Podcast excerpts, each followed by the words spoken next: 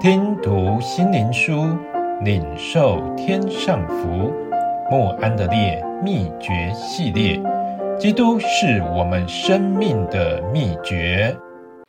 第十一日，房屋与其根基，让我们竭力尽到完全的地步，不必再立根基，就如那懊悔死刑，信靠神。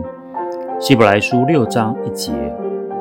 根基和对其上房屋的功效之间不同的比喻，是要告诉我们两种生命的比喻。圣保罗把神的房屋之根基立在因信耶稣而称为义的教训上，这是一个世上的罪人要得到永远救恩一个不二的门路。参考罗马书五章二节。根基以上的房屋是什么？请读罗马书五章十二至十八节。使徒指出，那里把因信称义与神相合，仅仅是开始。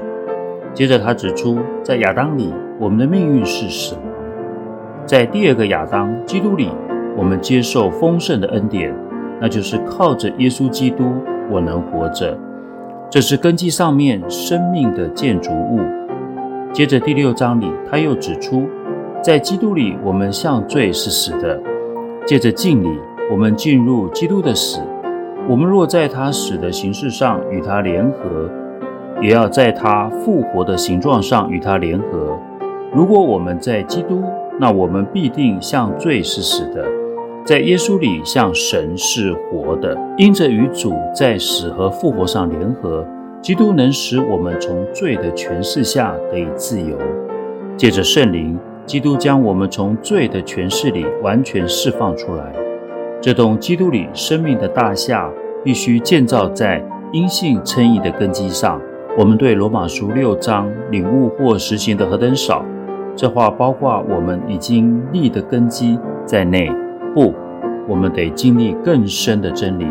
我们必须经历基督是我们的生命，在它里面与他同钉十字架，在它里面与他的死和复活的形状联合，这样能使我们成圣。